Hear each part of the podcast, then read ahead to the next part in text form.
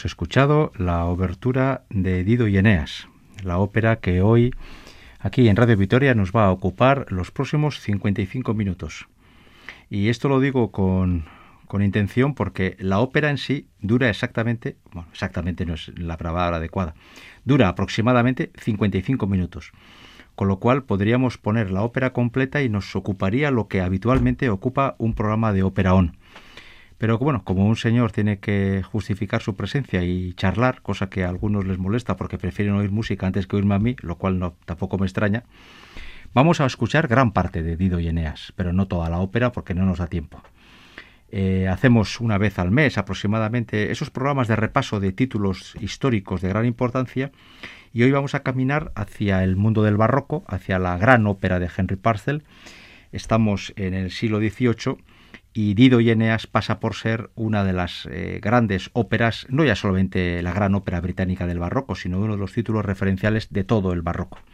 Hemos escuchado, como procede, la obertura, la obertura interpretada por Thomas Hengelbrock dirigiendo a la Orquesta Barroca de Friburgo. Y hoy vamos a escuchar eh, varios fragmentos musicales, breves la mayoría de ellos, de esta ópera que es breve en sí, pero que tiene, ha tenido una importancia histórica fundamental.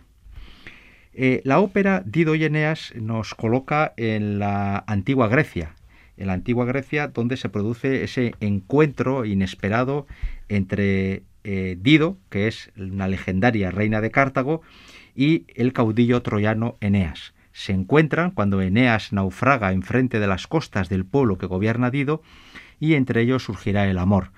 Pero este amor será interrumpido o será obstaculizado por los dioses que son celosos de ese amor puro que ha surgido entre Dido y Eneas. La ópera es muy breve, no llega a la hora y lo que hace es son bastantes elipsis, es decir, hay cantidad de cosas que las tenemos que dar por eh, sabidas si uno conoce la Eneida de Virgilio, pero que la ópera va saltando de escena a escena sin darnos más información complementaria sobre lo que ocurre. Así pues, eh, vamos a imaginar que después de acabar esta obertura que hemos escuchado, se alza el telón y comenzamos el acto primero. La ópera breve tiene aún y todo tres actos. Cada acto viene a durar entre 18 y 20 minutos. Y tenemos que imaginarnos que estamos en el palacio de Dido, donde Eneas, mm, que viene huyendo y ha acabado refugiado en ese puerto, eh, está encontrando ese amor con la reina, con Dido. Bien, pues en ese momento Belinda, que es la dama de compañía y de confianza de la reina de la reina Dido, nos canta esta primera aria.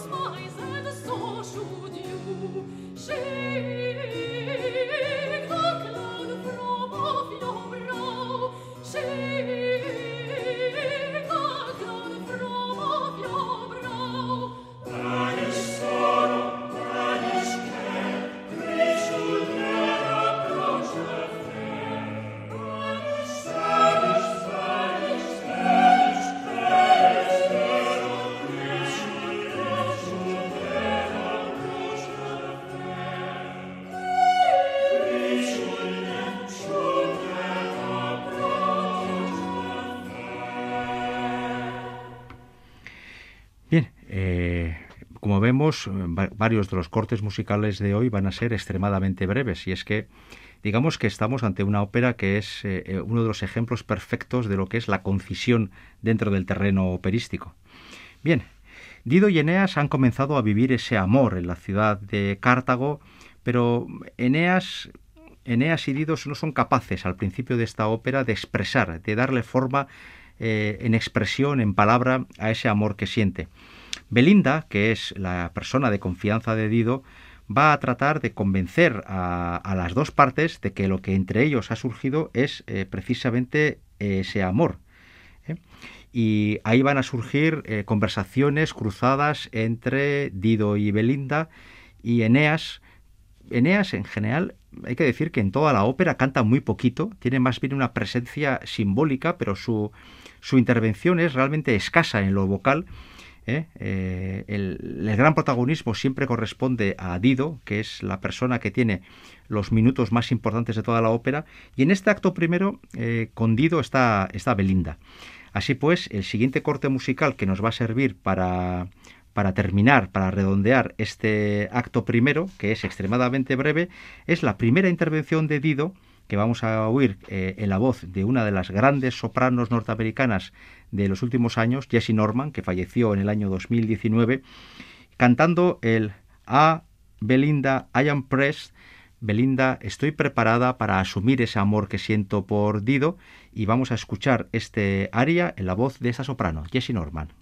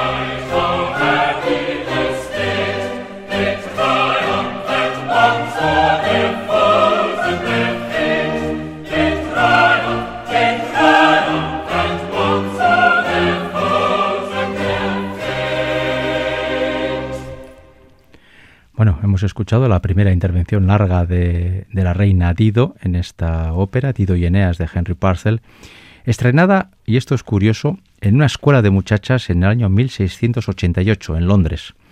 En una escuela de muchachas que vendría a ser algo así como un colegio elitista para, para algunas mujeres. Hay que tener en cuenta que a finales del siglo XVII la educación era una cosa bastante poco desarrollada y desde luego la educación de las mujeres aún mucho menos se consideraba al sexo femenino como eh, garante de la, de la supervivencia de la raza a cuenta de tener hijos y cuidarlos, pero para ello no hacía falta educar a las mujeres, eso era una cuestión de naturaleza. Eh, no será hasta el siglo XIX cuando comenzará, y con dificultades, la educación eh, más importante de la mujer, y desde luego en nuestro caso no será hasta el siglo XX cuando eh, la mujer, la mujer joven, sea un elemento a considerar a la hora de educar de forma universal a todos los chavales y chavalas que vivían. Pues bien, en el siglo XVII había una escuela de señoritas, una escuela de mujeres que estrenó esta ópera. Ya he dicho que es una ópera muy breve, 55 minutos, y es una ópera muy simbólica en Inglaterra porque siempre se ha considerado Dido y Eneas como el gran ejemplo de la ópera británica. Cuando hablamos de ópera, eh, incluso a la gente que sabe poco de ópera, enseguida le viene a la memoria el idioma italiano o si no el idioma el idioma alemán, que digamos son los dos grandes eh, referentes eh, lingüísticos en la ópera. Luego también existe mucha ópera en francés, mucha ópera en ruso. Por supuesto que existen también óperas en otros idiomas, pero sorprendentemente, siendo como es el inglés hoy una, una lengua totalmente generalista, Apenas eh, hay óperas en este idioma desde el siglo XVII hasta el siglo XX. De ahí que se diga, aunque no sea estrictamente cierto, que entre Dido y Eneas en el siglo XVII, a finales del XVII, y Benjamin Britten a mediados del siglo XX, prácticamente no hay ópera británica, no hay ópera en inglés. No es cierto, pero eh, porque se compuso ópera, pero lo que sí es cierto es que apenas tuvo trascendencia más allá de las islas británicas. Es decir, mientras las, óperas italianas, alemanas, rusas, francesas se cantaban en, toda Europa, mucha ópera británica compuesta en los siglos XVIII y XIX apenas salía de las islas.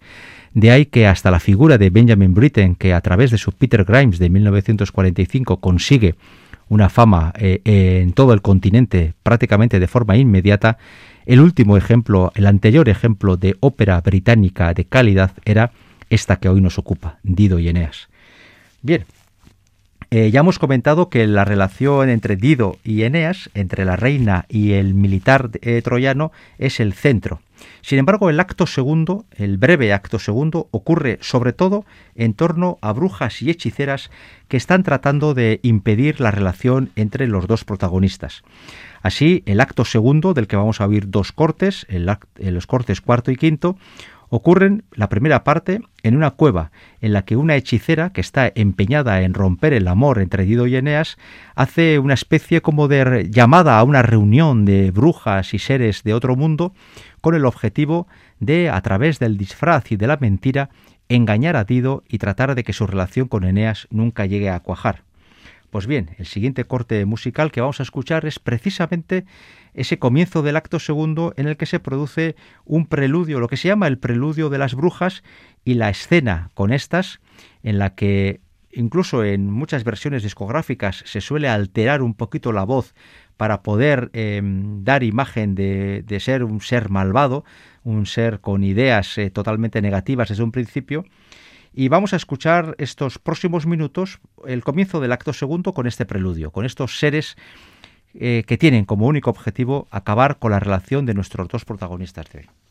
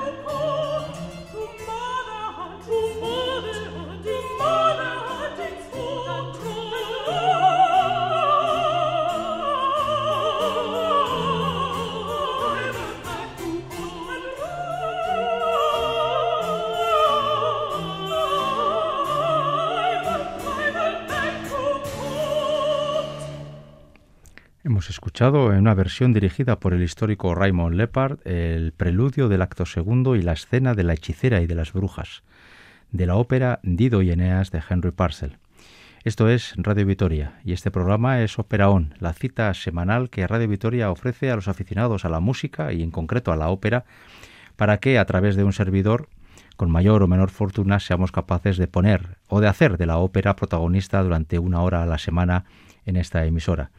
Enrique Berta el micrófono y Julen Moreno en el apartado técnico somos los responsables de este programa que es el número 191 191 veces ya que hemos podido dirigirnos, que hemos tenido ese privilegio de dirigirnos a todos los oyentes de esta emisora con ópera, con la ópera como protagonista. Hoy todo el programa lo dedicamos a la ópera Dido y Eneas de Henry Purcell. Ópera que como dura poco, es bastante difícil de programar en teatros grandes. Para empezar, dura poco y además su planteamiento es bastante camerístico, bastante modesto. Con lo cual, si uno asiste a un gran teatro, el Teatro Real de Madrid, la Scala o el Covent Garden, eh, prácticamente se pierde eh, la esencia de la ópera porque es una ópera de formato pequeño y además eh, pediría programar otra ópera con ella. Se suele hacer bastantes veces, sobre todo en las Islas Británicas, pero en el resto de Europa, cuando se programa Dido y Eneas, normalmente se hace o en teatros pequeños o en festivales de formato pequeño, huyendo de los grandes teatros. Y es que Dido y Eneas tiene una cierta intimidad que te pide escucharla eh, como recogido, cerca de los cantantes. Eh, yo sí, la he oído varias veces, bastantes veces, en distintos teatros, y todos ellos han tenido en común que eran bastante cercanos.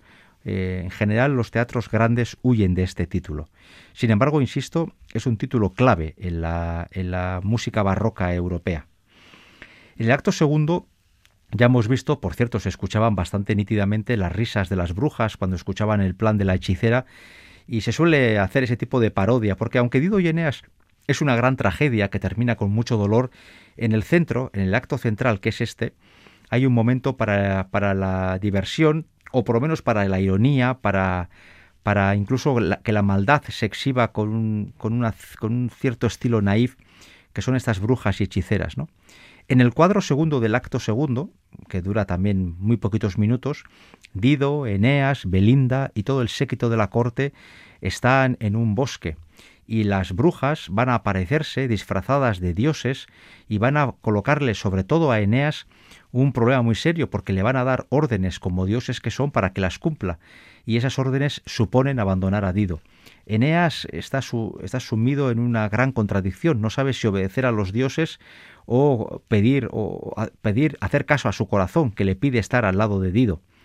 En este contexto, Belinda la, principal confidente de la reina Dido, va a tener una nueva oportunidad de cantar un aria y este aria es la que vamos a escuchar a continuación, el aria del acto segundo en el que Belinda trata de tranquilizar el espíritu de una Dido que está sobrecogida por la posibilidad de que Eneas le vaya a abandonar.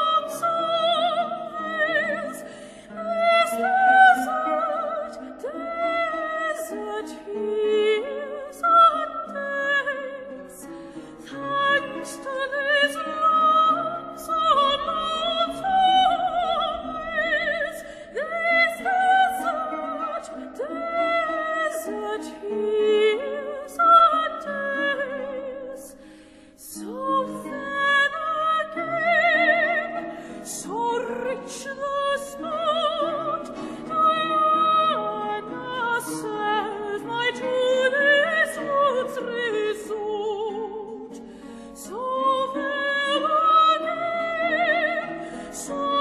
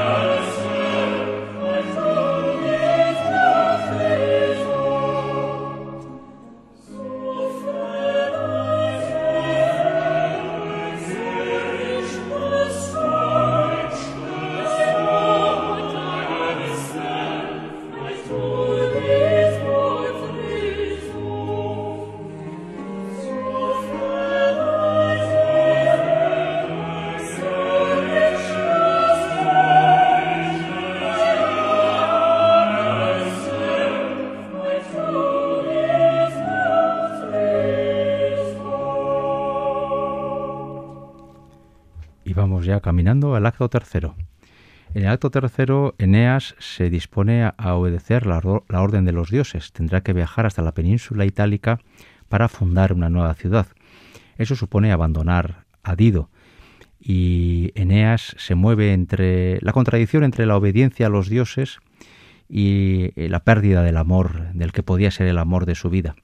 En ese sentido, vamos a escuchar por fin a Eneas, que apenas canta. Y es que hay que decir que hay seis personajes principales en esta ópera. Eh, y de hecho hay dos grandes eh, personajes, que son Dido, la reina, y Belinda, su confidente. Luego Eneas, a pesar de que comparte protagonismo en el título, canta sustancialmente menos y está al nivel de la hechicera que tiene la escena del acto segundo. Luego hay otros papeles más pequeños, como un marinero o un espíritu, que apenas tienen frases sueltas. Pero en esta ópera, a pesar del título, eh, Belinda canta bastante más que Eneas, o dicho de otra forma, Eneas tiene una participación vocal bastante exigua.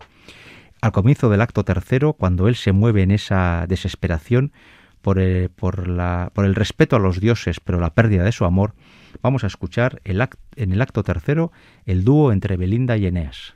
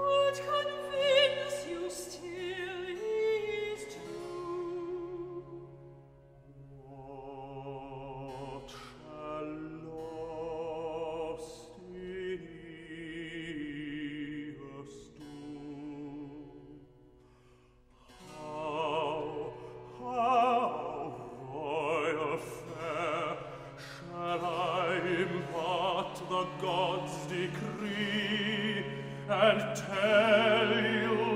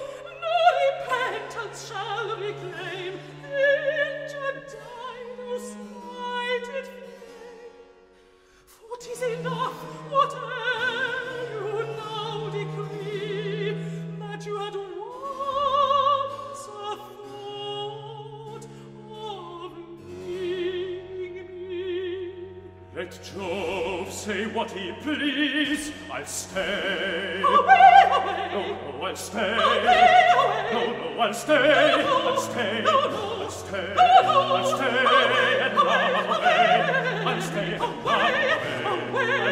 stay and love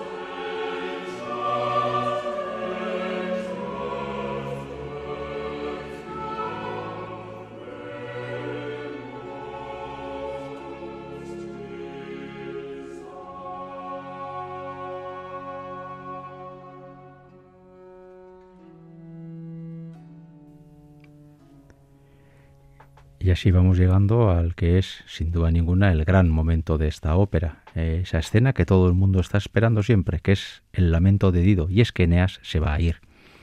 Eneas va a tratar de, de desobedecer incluso a los dioses, pero Dido tiene una altísima consideración de su cargo como reina y entiende que es la obligación de Eneas de respetar la voluntad de los dioses. Y a pesar de todo el dolor que ello le supone, va a exigir a Eneas que cumpla con su obligación y que le abandone. Y al final Dido prácticamente va a morir por amor ante la ausencia de su Eneas querido. Bien, este lamento de Dido, que viene a durar unos cuatro minutos, se ha convertido en la página más célebre de la ópera, hasta el punto de que sopranos o mezzosopranos, porque podíamos hablar mucho sobre qué tipo de voz está, se pide para cantar el papel de Dido, Sopranos o mezzosopranos de todos los colores han cantado este, este lamento de Dido, que se conoce así esta página, por ser una página de lucimiento para la cantante y además una página muy expresiva, porque la soprano, la cantante, da rienda suelta a una profunda emoción y a un profundo dolor, el que siente por la ausencia del ser que ama, hasta el punto de pedir la muerte. Pues bien, este lamento de Dido lo ha grabado prácticamente eh, toda cantante femenina que se precie y podía ser yo respetuosa, como he sido hasta ahora, con las voces típicas del barroco y traer una versión adecuada, pero bueno, a veces también hay que romper un poco la norma y he pensado que traer aquí a una soprano dramática como Kirsten Flagstad tampoco estaría de más. Así que esta grandísima soprano wagneriana nos va a cantar El lamento de Dido. Esa página que cuando comienza en el teatro, cuando está uno viendo Dido y Eneas, se hace ese silencio especial que guardamos todos los oyentes cuando sabemos que estamos ante una página excepcional. Estamos ya preparándonos para el final de la ópera y así nos canta eh, Dido el profundo dolor que siente por la ausencia de Eneas.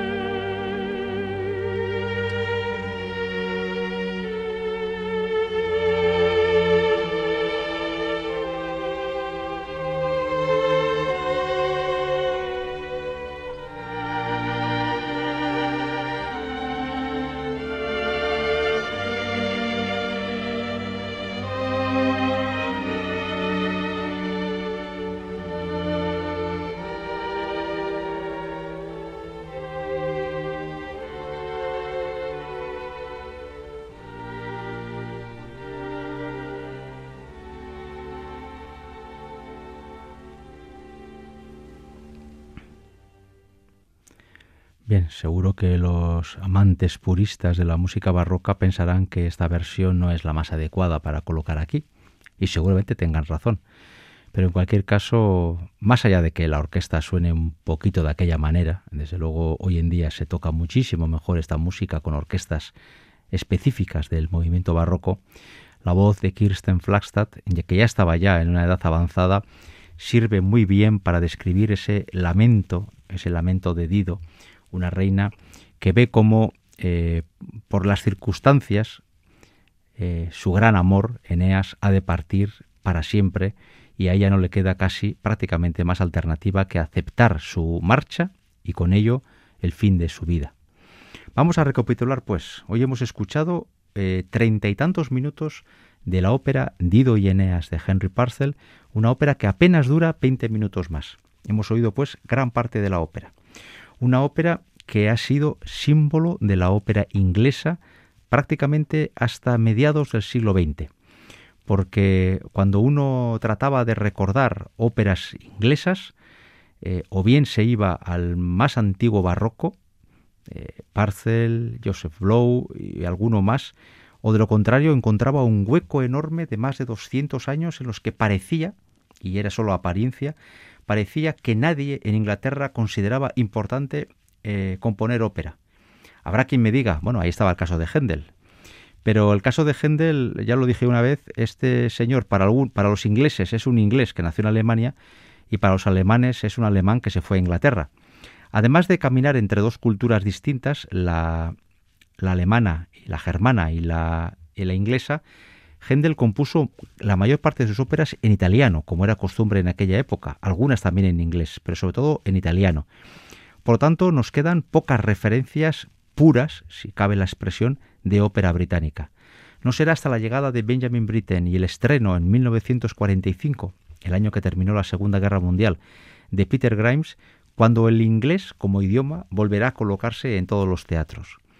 En los últimos 60-70 años, la presencia del inglés como idioma operístico se ha convertido en algo muy habitual y eso para eso también ha sido fundamental no solamente la aportación de los compositores británicos, sino también lo de los estadounidenses, sobre todo a partir de, la década de los 30, 40 y, y con George Gershwin y otros compositores que lo hacían de forma natural, componían en su idioma y poco a poco el inglés el idioma inglés ha ido escalando posiciones en la consideración de la ópera. Era curioso porque había muchos cantantes que sabían hablar inglés porque estaban cantando en el Covent Garden o en el Metropolitan cada dos por tres, utilizaban el inglés para todo excepto para cantar, porque cantaban o en italiano o en francés o en alemán o en ruso o en cualquier otro idioma. Sin embargo, hoy en día la presencia de óperas escritas para lengua inglesa son cada vez más y esa tendencia parece que ya no tiene vuelta de hoja. De hecho, hoy ya podemos considerar en el siglo XXI que el inglés es un idioma más de la ópera junto con otros, aunque la tradición nos indica ese hueco enorme que existe entre Dido y Eneas y Peter Grimes, de 250 años aproximadamente. De ahí que tampoco haya sido muy difícil escuchar, y yo lo he hecho por parte de mis profesores de música de cuando yo era un chaval y estaba estudiando la antigua EGB o BUP, que decían que durante esos años no había habido ningún eh, inglés que hubiera alcanzado como compositor una talla importante. Y eso tampoco es verdad. Eh, si uno va a Inglaterra, si uno va a Londres, por ejemplo, eh, es bastante fácil que encuentre en teatros medianos o pequeños de la capital un montón de óperas y operetas de, compositores británicos que fuera de las islas no son muy conocidas y que se hicieron en los siglos XVIII y XIX. Pero eso, se quedaron en las islas. Es también lo que tiene la insularidad y es que eh, mucha de esa música se quedó ahí. No ocurre lo mismo con la música sinfónica, porque ha habido compositores que han alcanzado mayor proyección en, en, en el continente, pero por poner un solo ejemplo, a finales del 19 y principios del 20, compositores como Vaughan Williams, que compuso varias óperas, todas ellas fueron un enorme fracaso en Europa y sin embargo su obra sinfónica tiene un cierto calado. ¿no? Lo mismo ha ocurrido con otros compositores. Algunos otros, como Edward Elgar, por ejemplo, nunca compuso una ópera. En fin, eh, Dido y Eneas es, es muy, muy importante, muy simbólica para la cultura británica. Y desde luego hay que decir que en Euskal Herria la hemos podido ver los últimos 10 o 12 años varias veces. Yo recuerdo citas en la quincena musical Donostiarra, en el Teatro Gallarre. Si no recuerdo mal, no me, no me falla la memoria, también el Teatro Principal de Gasteiz pudimos escuchar en una ocasión Dido y Eneas. Es una ópera fácil de montar porque los cantantes no son muchos, no se pide en exceso a los cantantes por la duración de la obra, la orquesta tampoco es muy grande y un grupo, no voy a decir que amateur, que también lo pueden hacer, pero un grupo no demasiado profesionalizado puede abordar esta ópera con una cierta dignidad. Hoy hemos tratado aquí en Ópera On de presentar lo más posible de esta breve pero bellísima obra y que es eh, muy muy importante en la historia de la musicología. Terminamos con el coro final de, la, de, esta ópera. el fin de Dido ya ha ocurrido y The Scholars Baroque Ensemble nos va a dedicar este último número con el que cerraremos el telón que abrimos hace ya casi 55 minutos con aquella obertura que interpretó Thomas Hengelbrock y ahora nos vamos con otro grupo barroco eh, especializado en esta música para que con este coro cerremos ya la aventura, la triste aventura del Dido y Eneas de Henry Parcel. En la confianza de haberles acercado siquiera un poquito a esta gran ópera del barroco, hasta la semana que viene.